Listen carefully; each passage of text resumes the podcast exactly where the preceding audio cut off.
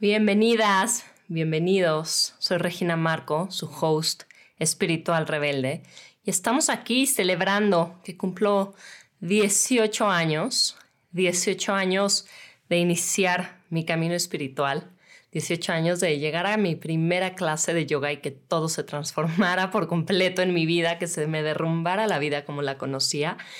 Y en este primer capítulo les voy a contar esa historia de cómo fue que eso pasó, que acabé siete años en la India, qué significa ser un espiritual rebelde, para ver si quizá tú lo eres o lo quieres ser, y cuál es el manifiesto, de qué se trata todo esto.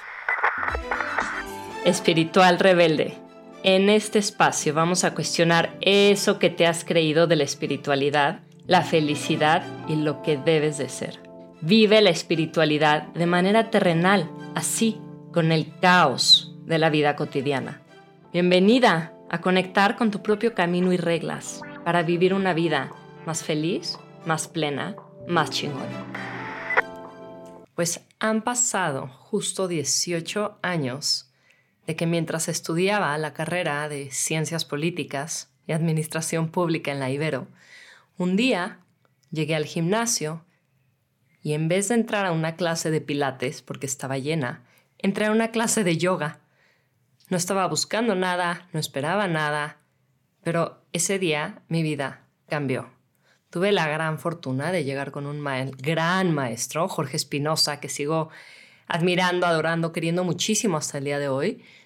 Y desde esa clase algo pasó en mi cuerpo, algo pasó en mí, que por primera vez encontré una, una pasión profunda, una, una razón como de vivir que me prendiera toda mi experiencia, mi existencia. Por supuesto, empezó primero como una parte física, como una alineación, pero toda la parte de filosofía, toda la sabiduría que empecé a encontrar muy rápido en toda esta tradición de yoga, de la meditación. Me acuerdo que como a dos meses de esa primera clase me iba a un viaje a Estados Unidos, me metí a Amazon y busqué, uff, casi todos los libros que encontré de yoga, los pedí fue hace muchos años, así que había mucho menos que ahorita. Eh, y empecé a leer, empecé, empecé a apasionarme, empecé a tomar clases con, con distintos maestros. Había días que hasta iba tres clases a lo largo de la Ciudad de México, por supuesto, sin decirle a los otros maestros porque era una locura y no me hubieran dejado. Empecé a hacer entrenamientos de maestros, eh, me fui a estudiar a Estados Unidos y mi pasión por por el yoga, pero el yoga mucho más allá de lo físico, por toda esta sabiduría, por toda esta conciencia, por, esta transformación que estaba teniendo, empezó a crecer y a crecer y a crecer. Eh, tuve un programa en la tele, una sección en TV Azteca que se llamaba Mente y Cuerpo. Dejé la carrera de ciencias políticas en el séptimo semestre. Todo el mundo pensó que estaba loca. Eh, y empecé a tener como una conexión y una obsesión por la India que hasta si iba a, Sara y había una playera que decía Made in India, hecho en India. Yo me la quería comprar y me la quería poner y, empecé a sentir como un llamado del, del, corazón, un llamado de algo bastante profundo que, que, me quería llevar para allá, que quería seguir explorando más. Eh, y no me dejaba en paz. Pasaban los años y esta, esta conexión, este llamado seguía creciendo y creciendo más mientras seguía meditando, haciendo yoga en México, etcétera, hasta que un día, por ahí de un 15 de diciembre, en un retiro en Bambuda de Acapulco, en una luna llena, me acuerdo perfecto, tomé la decisión de que iba a cumplir 25 años y era momento de, de dejar la vida como la conocía y de irme a la India, completamente sola, sin saber bien a qué, pero ese día se sintió como una expansión en mi pecho, en mi arco, ¿no? En mi arco se abrió muchísimo, de, sentirme libre, de sentir que iba a poder avanzar a, a, esta búsqueda que no me dejaba en paz, avanzar a crear esta vida que yo quería vivir. Y, y en cuestión de 15 días dejé mi trabajo en la tele, Terminé la relación de siete años con mi pareja, dejé la casa divina donde vivía, todas las comodidades, vivía como una princesa, tenía como esta vida de sueño. y completamente sola, sin saber bien ni cómo iba a vivir, más que los primeros tres meses con algo de ahorros, sin saber bien a qué iba, no podía dormir sola en las noches, me daba miedo en esa época, y completamente sola me subí a un avión y me fui a la India. Y inicié este viaje que sin jamás imaginarlo duraría siete años. Entonces, mucha gente me pregunta, oye Regina, ¿y no te daba miedo? No, bueno, claro que me daba miedo, no sabía cómo me iba a mantener, no sabía ni siquiera cómo iba a dormir porque no dormía sola, pero me daba mucho más miedo quedarme así, con esta como estancamiento, con esta insatisfacción por el resto de mi vida. Y eso fue lo que verdaderamente me llevó a tomar acción. Estaba como muy frustrada de que había hecho, pues básicamente todo lo que la sociedad, la familia me habían dicho que tenía que hacer, sí con algunos actos rebeldes que algún día les contaré, pero, pero como que tenía esta vida, ¿no? O sea, de mi trabajo en la tele, que me encantaba, además hablaba del tema que me apasionaba, mi novio, que era un hermoso, mi casa, tenía salud, tenía juventud, tenía belleza, tenía familia y no se sentía bien, se, seguía sintiendo como un vacío, se seguía sintiendo como, como una insatisfacción, se seguía sintiendo como que eso no podía ser todo en la vida. Tenía que haber algo más, ¿o qué? ¿Se suponía que así iba a vivir los siguientes 60 años de mi vida?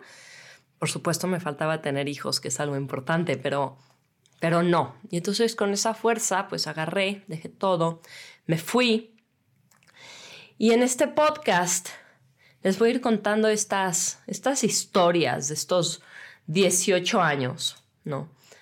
De, de búsqueda, de encontrar, de alegrías, de viajes, de tristezas, de soltar, de llorar, de, de cruzar la India en moto, de, muchísimas cosas que, he vivido, de muchísima sabiduría que, que, he recibido, de, de un linaje ¿no? de maestros auténticos de, de los Himalayas.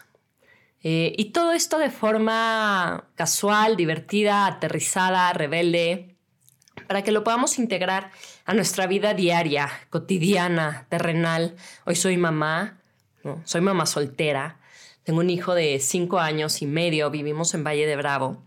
Entonces mi vida, claro, cuando me convertí en mamá, volvió a cambiar por completo. Eh, y me llevó a todos estos aprendizajes de la India, de los Himalayas, de esos tantos años de camino espiritual, de meditación, que a fin de cuentas nunca acaba.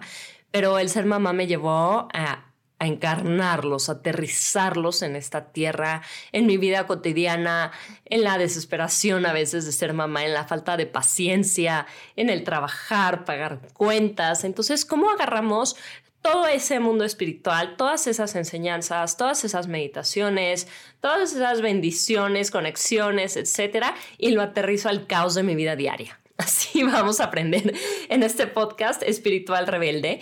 ¿Y qué significa esto de ser espiritual? Espiritual es cuando abrimos este mundo que no es tan tangible, que no se ve tanto este mundo como invisible, que a lo mejor no se ve de forma sólida, pero que está afectando todo el tiempo nuestra realidad, nuestra vida y nuestra experiencia. Nuestros pensamientos, nuestras emociones, nuestras percepciones, nuestra visión de cómo estamos percibiendo la vida, lo elemental, lo sutil. Esto que muchas veces no vemos porque no le damos importancia, pero que todo el tiempo se siente y tiene un impacto absoluto en nuestra vida. Y rebelde, ¿a qué me refiero con rebelde? Hay muchas partes de rebeldía, pero el rebelde más profundo lo que busca es, es encontrar su verdad, es encontrar la verdad, no quedarse con las cosas que le han dicho, que nos han hecho creer, ir más allá, ir a una búsqueda mucho más profunda, ¿no? Hasta que todo acabe de hacer sentido, hasta que podamos como encontrar esta, esta verdad que podamos ver, realizar, ¿Quién ha sido para mí el más rebelde de todos? El rey de los rebeldes. pues un príncipe. Un príncipe que nació hace aproximadamente 2500 años en la India, en Nepal, con todas las comodidades, con todos los lujos y bellezas de este, de este mundo, que tiene este mundo que ofrecer, pero que podía ver que, que había algo también que no, no acababa de hacer clic, ¿no? Veía la enfermedad, veía la insatisfacción, veía el envejecimiento, y entonces dejó todo, dejó absolutamente todo y se fue, se fue en esta búsqueda, y lo conocemos como, como el Buda, el despierto. Entonces, ese se me hace como el acto de, rebeldía mayor. Cuando dejé yo todo, no, no sabía bien ni siquiera esta historia. no es como que lo estaba tratando de, de, seguir. Hasta muchos años después conecté. Conecté con sus enseñanzas y, y con su camino. Pero bueno, ese es como el rebelde más profundo. ¿Y cuál es el manifiesto? ¿Cuáles son los puntos para ser un espiritual rebelde? Se los tengo por aquí. Entonces los voy a ir contando. Y no quiere decir que ya los hagamos todos. Algunos los hacemos, otros no, pero sí que tengamos como la intención, la visión de vivir con la mayoría de ellos y por supuesto que irlos perfeccionando, irlos haciendo nuestra realidad, esa es, esa es la práctica. Entonces el primer punto de un espiritual rebelde es mucho más ser a Dios deber ser. Un espiritual rebelde rompe el molde del deber ser. Permitimos que nuestra autenticidad, nuestros dones únicos y la visión de crear nuestra propia forma de vivir salga a la luz. Y cada quien tiene su propio camino. Yo no les voy a decir aquí de, bueno, y entonces se tienen que ir siete años a la India. Por supuesto que no. Yo más bien los voy a invitar ¿no? A que verdaderamente podamos conectar con nuestro corazón, con nuestra voz interna, con nuestros dones únicos, con, esa, con esa fuerza que todos traemos para manifestar nuestra autenticidad aquí en nuestra tierra. Yo he ido creando mi propio camino, no nada más como cuando me fui a la India, también cuando regresé de la India, cuando me convertí en mamá, ¿no? Como con mi hijo de cinco meses me vine a vivir completamente sola con él a Valle de Bravo. Eh, al campo, a la naturaleza, otra vez todo el mundo pensó que estaba loca. Eh, entonces, que encuentres cómo vas a ir creando esta preciada vida humana que hoy tienes en tus manos, en donde se sienta expansiva, en donde se sienta que te expresas, en donde valga la pena vivirla. Mucho más ser a Dios deber ser. El segundo punto de nuestro manifiesto es, vamos con la coronilla en el cielo y los pies en la tierra. Conectamos con nuestra divinidad, pero no nos volamos. Encarnamos lo divino en la tierra. Hacemos que todo lo que aprendamos en nuestra vida espiritual se pueda aplicar en nuestras relaciones, en nuestra familia, en nuestro trabajo, e, en nuestras pasiones, en nuestra casa, en nuestra relación con la tierra. ¿Okay? Yo esto fue algo que, que pude empezar a hacer gracias a mi hijo. No, él me llamó muchísimo de, de todo esto que había aprendido, todo esto que había vivido por años en los Himalayas, en la India, con maestros antes, etc. Una vez que me convertí en mamá fue de, bueno, ¿y ahora, ahora cómo le hago con la paciencia? ¿Ahora cómo lo hago con perder como toda esta libertad física que tenía? ¿Cómo lo hago? Porque además, pues soy, soy mamá y papá, ¿no? Entonces, mi hijo, Sutra, me ha llevado a aprender a encarnar, a, aterrizar todo este camino espiritual de manera terrenal, mundana, cotidiana. Y lo que queremos hacer es anclar luz en este mundo. Entonces siéntete, siéntelo en tu postura, coronilla en el cielo y pies en la tierra. Así caminamos, así vivimos. El tercer punto es cuestionamos hacia afuera hacia adentro y más adentro. Neta, lo cuestionamos todo. Cuestionamos lo que hemos creído que debemos ser y vivir. Esto ya lo expliqué, ya lo hablamos un poco. ¿no? Encontramos nuestra propia forma de vivir. Cuestionamos también todos aquellos pensamientos e historias que nos contamos y que no mames cómo nos hacen sufrir. Esta es gran parte de la práctica espiritual. Darnos cuenta de todos esos pensamientos que aparecen en nuestra mente, de todas esas historias que hacemos con esos pensamientos y de cómo nos los creemos. Y desde ahí creamos nuestra experiencia, nuestra vida. Jamás nos damos el tiempo de darnos cuenta si esto que está apareciendo en nuestra mente es verdaderamente real. ¿Es algo que quiero creer? ¿Es algo que quiero vivir? Entonces cuestionamos también hacia adentro, porque la verdadera liberación que estamos buscando es, va por ahí, ¿no? Va a poder ser libre de nuestras historias.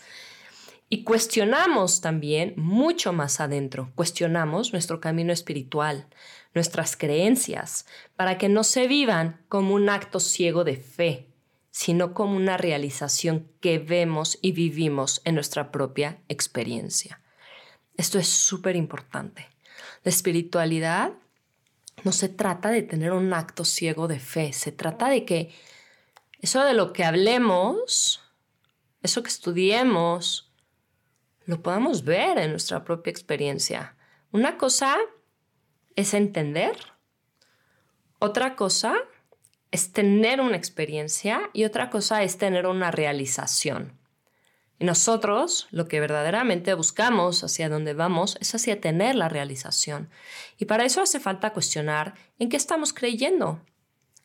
Por ejemplo, algo así súper básico, ¿no? Que es parte de, de las tres leyes de la de las tres leyes de la existencia. Y es anicca. Anicca es esta es esta impermanencia, es esta todo lo que se junta se separa, todo lo que empieza acaba, todo lo que tiene causas y condiciones es impermanente. Y esto de ninguna forma es algo que quiero que, me creas o que creas. Obviamente no lo inventé yo. Es algo que necesitas ver. Necesitas ver en tu cuerpo. Necesitas ver esta impermanencia en tu propia, en tu propia vida, en tu propio cuerpo, esta transformación de tu cuerpo. En, en los demás, ¿no? en tus relaciones, cómo las relaciones empiezan y las relaciones acaban. En tus pensamientos y emociones, buenas noticias, esas también son impermanentes, no se quedan ahí pegadas para siempre.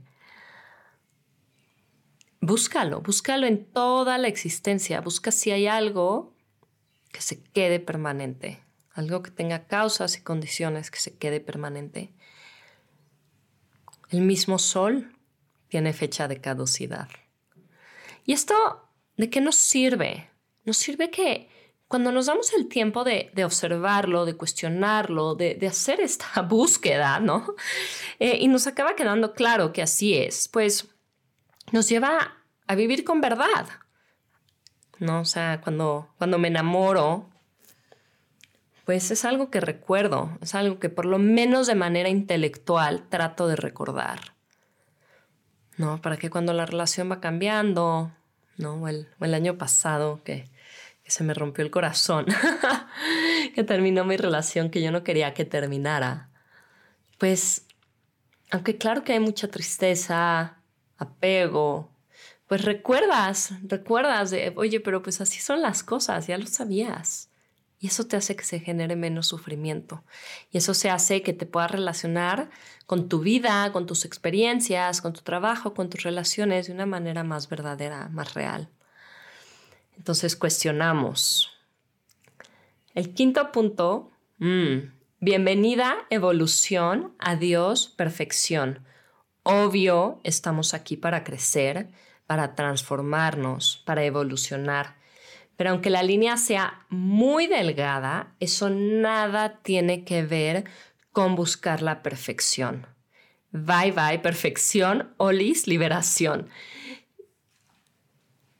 Y es un punto súper importante porque, híjole, desde chiquitas yo me acuerdo desde la gimnasia, entrené muchísima gimnasia, siempre era como buscar ser perfecta en las calificaciones, en la gimnasia, en cómo te ves, en, cómo expresas tus emociones, en cómo te sientes.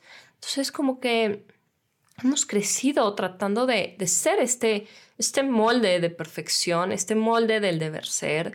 Y eso muchas veces lo traemos también a nuestro camino espiritual. ¿Por qué? Porque cuando empezamos a tener una práctica espiritual, también empezamos a ver con más claridad nuestros patrones, nuestros hábitos. Nos damos cuenta que muchas cosas de esas que culpábamos a los demás mm, vienen de nosotras mismas. Y entonces tenemos que ser súper amorosas. Tenemos que darnos cuenta del progreso que vamos teniendo, de cómo vamos evolucionando, viéndonos con más claridad, con más amor, viviendo con más conexión, pero sin estarnos juzgando y latigando por no ser perfectas o perfectos, porque eso no existe, nunca lo vamos a hacer. Y es bien importante tener en claro, tener en cuenta que el camino espiritual no tiene nada que ver con mejorarnos. Tiene todo que ver con realizarnos. No nos estamos aquí tratando de mejorar, estamos aquí tratando de ver en verdad quiénes somos. Tiene mucho que más que ver con quitar lo que no es que con agregar algo. Entonces buscamos progreso, no perfección, nunca perfección. Y eso va muy de la mano del siguiente punto de nuestro manifiesto, que es que nos hablamos bien y bonito, nos tratamos chingón. Date cuenta, nadie te trata peor ni te habla peor que tú misma. Ya estuvo, ¿no? Es momento de, revelarnos y de soltar ese látigo con el que nos juzgamos y nos lastimamos a nosotras mismas. ¿Verdad? Nos hablamos bien feo. Yo soy durísima conmigo, cada vez menos, porque cada vez tengo más claro como, como este patrón con el que, que traemos. Eh, pero una espiritual rebelde se va a querer, se va a querer de a de veras, se va a querer con las imperfecciones, se va a querer con los errores, nos vamos a hablar bien. no queremos traer amor a este mundo, pues ese amor por supuesto empieza desde adentro. El siguiente punto es sin miedo a sentir. Una espiritual rebelde siente todo, pero lo dejamos pasar. ¿Cómo es esto? Las emociones no se pueden negociar. Si tú sientes algo, lo estás sintiendo. Entonces todo lo que sentimos está bien. Y lo que buscamos aquí es vivir nuestras emociones como un movimiento de energía súper poderoso. No lo reprimimos, lo sentimos, nos sentimos, lo vivimos, pero sin necesidad de aferrarnos lo dejamos pasar. Esta frase lo va a describir muy bien. Vivir las emociones, pero sin sufrir la telenovela. Para todas las mujeres mexicanas, latinas que me están escuchando. O sea, sí, sí somos súper emocionales, tenemos muchas emociones y no hay nada malo con las emociones. Llega un momento en nuestra práctica que ni siquiera las tenemos que dividir en emociones positivas y emociones negativas todas las emociones tienen una fuerza, tienen un poder que podemos aprender a usar. Lo que sí nos jode la vida es cuando nos vamos con la telenovela. Una cosa es la emoción y otra cosa son los pensamientos y las historias que nos contamos por lo que estamos sintiendo. De eso sí queremos ser libre. O sea, sí queremos soltar el drama de la telenovela, pero nos podemos quedar con la emoción, con el sentir. Eso no lo quitamos. Y el siguiente punto es visión amplia. Sabemos que nuestra vida entera es nuestra obra maestra. Tenemos una visión panorámica de nuestra vida, de nuestra experiencia, de nuestro camino. Eso hace que usemos los baches en el camino no como una caída, sino como un tropiezo para frenar, aprender y volver a tomar vuelo. Usamos los baches como lo parte de la danza de nuestra vida. No vamos a dejar de tener baches, no van a dejar de aparecer circunstancias en nuestra vida que no nos gusten o que no sean exactamente como nosotras queremos. Pero una espiritual rebelde puede usar estos baches hasta para volar más alto y por supuesto para llenarnos de sabiduría y aprender muchísimo. Y esto lo hacemos teniendo esta visión amplia de que no es el fin del camino. No se acabó ya ahí y por supuesto soltando la telenovela. No, eh, yo he tenido muchos baches, muchos.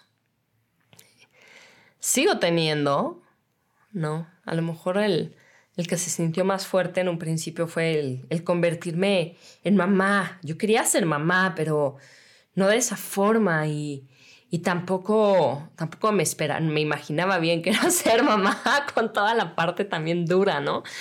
Y cómo eso, ¿no? Que, que, pasó, imagínense, después de llevar siete años ya viviendo en la India, viajando por el mundo, haciendo lo que quería, con mis maestros de retiros, de repente de ¡pum! Cambio total, ahora soy mamá. Mamá con toda la responsabilidad en mí, no tenía ni siquiera casa, ni siquiera vivía en México, vivía con una maleta por el mundo.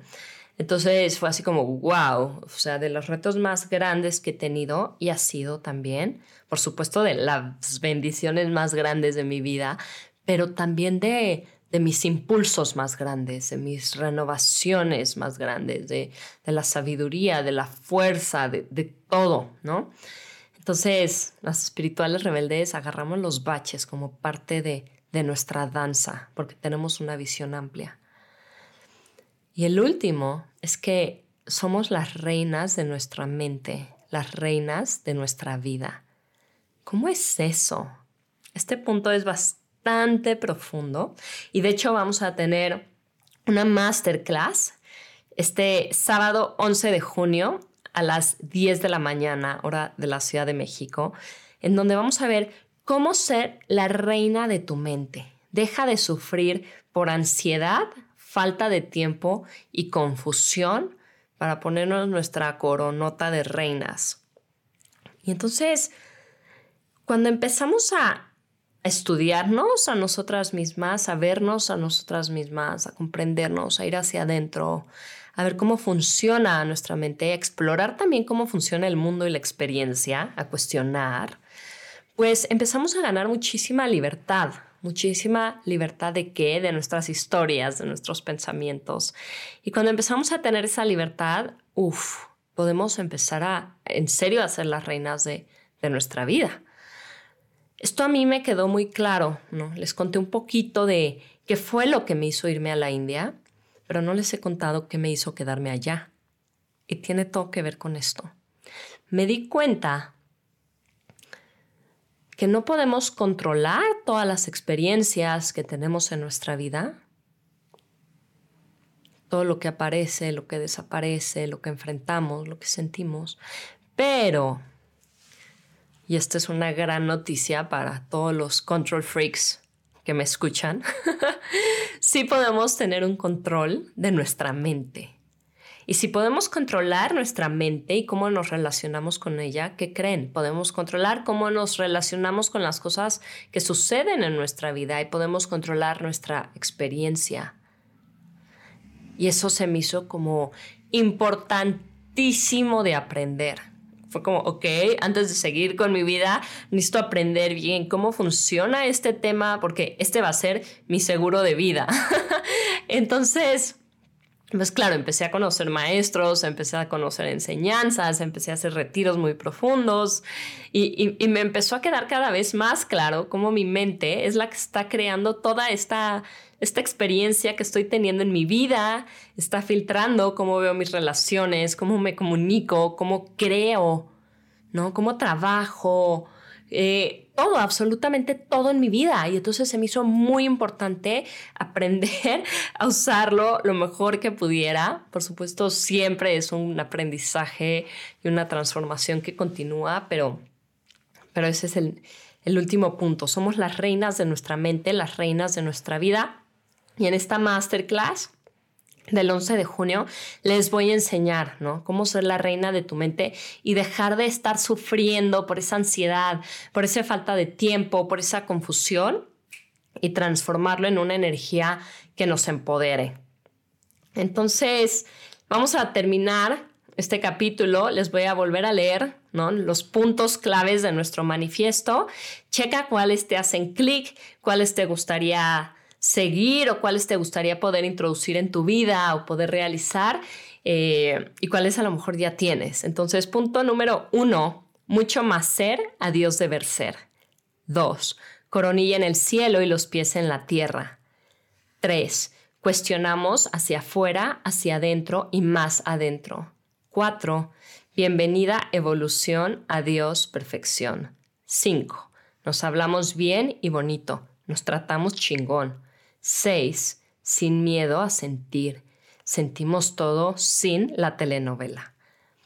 7. Visión amplia. Sabemos que nuestra vida entera es nuestra obra maestra. Y 8. Somos las reinas de nuestra mente, las reinas de nuestra vida. Pues muchísimas gracias a todos los que llegaron hasta acá, hasta el fin del capítulo en cualquier plataforma que estén escuchando este podcast, denle seguir para que les lleguen los siguientes capítulos, porque esto se va a poner bueno. Eh, soy Regina Marco. Les mando mucho, mucho amor, mucha, mucha espiritualidad, mucha, mucha rebeldía y nos vemos por acá en el siguiente capítulo.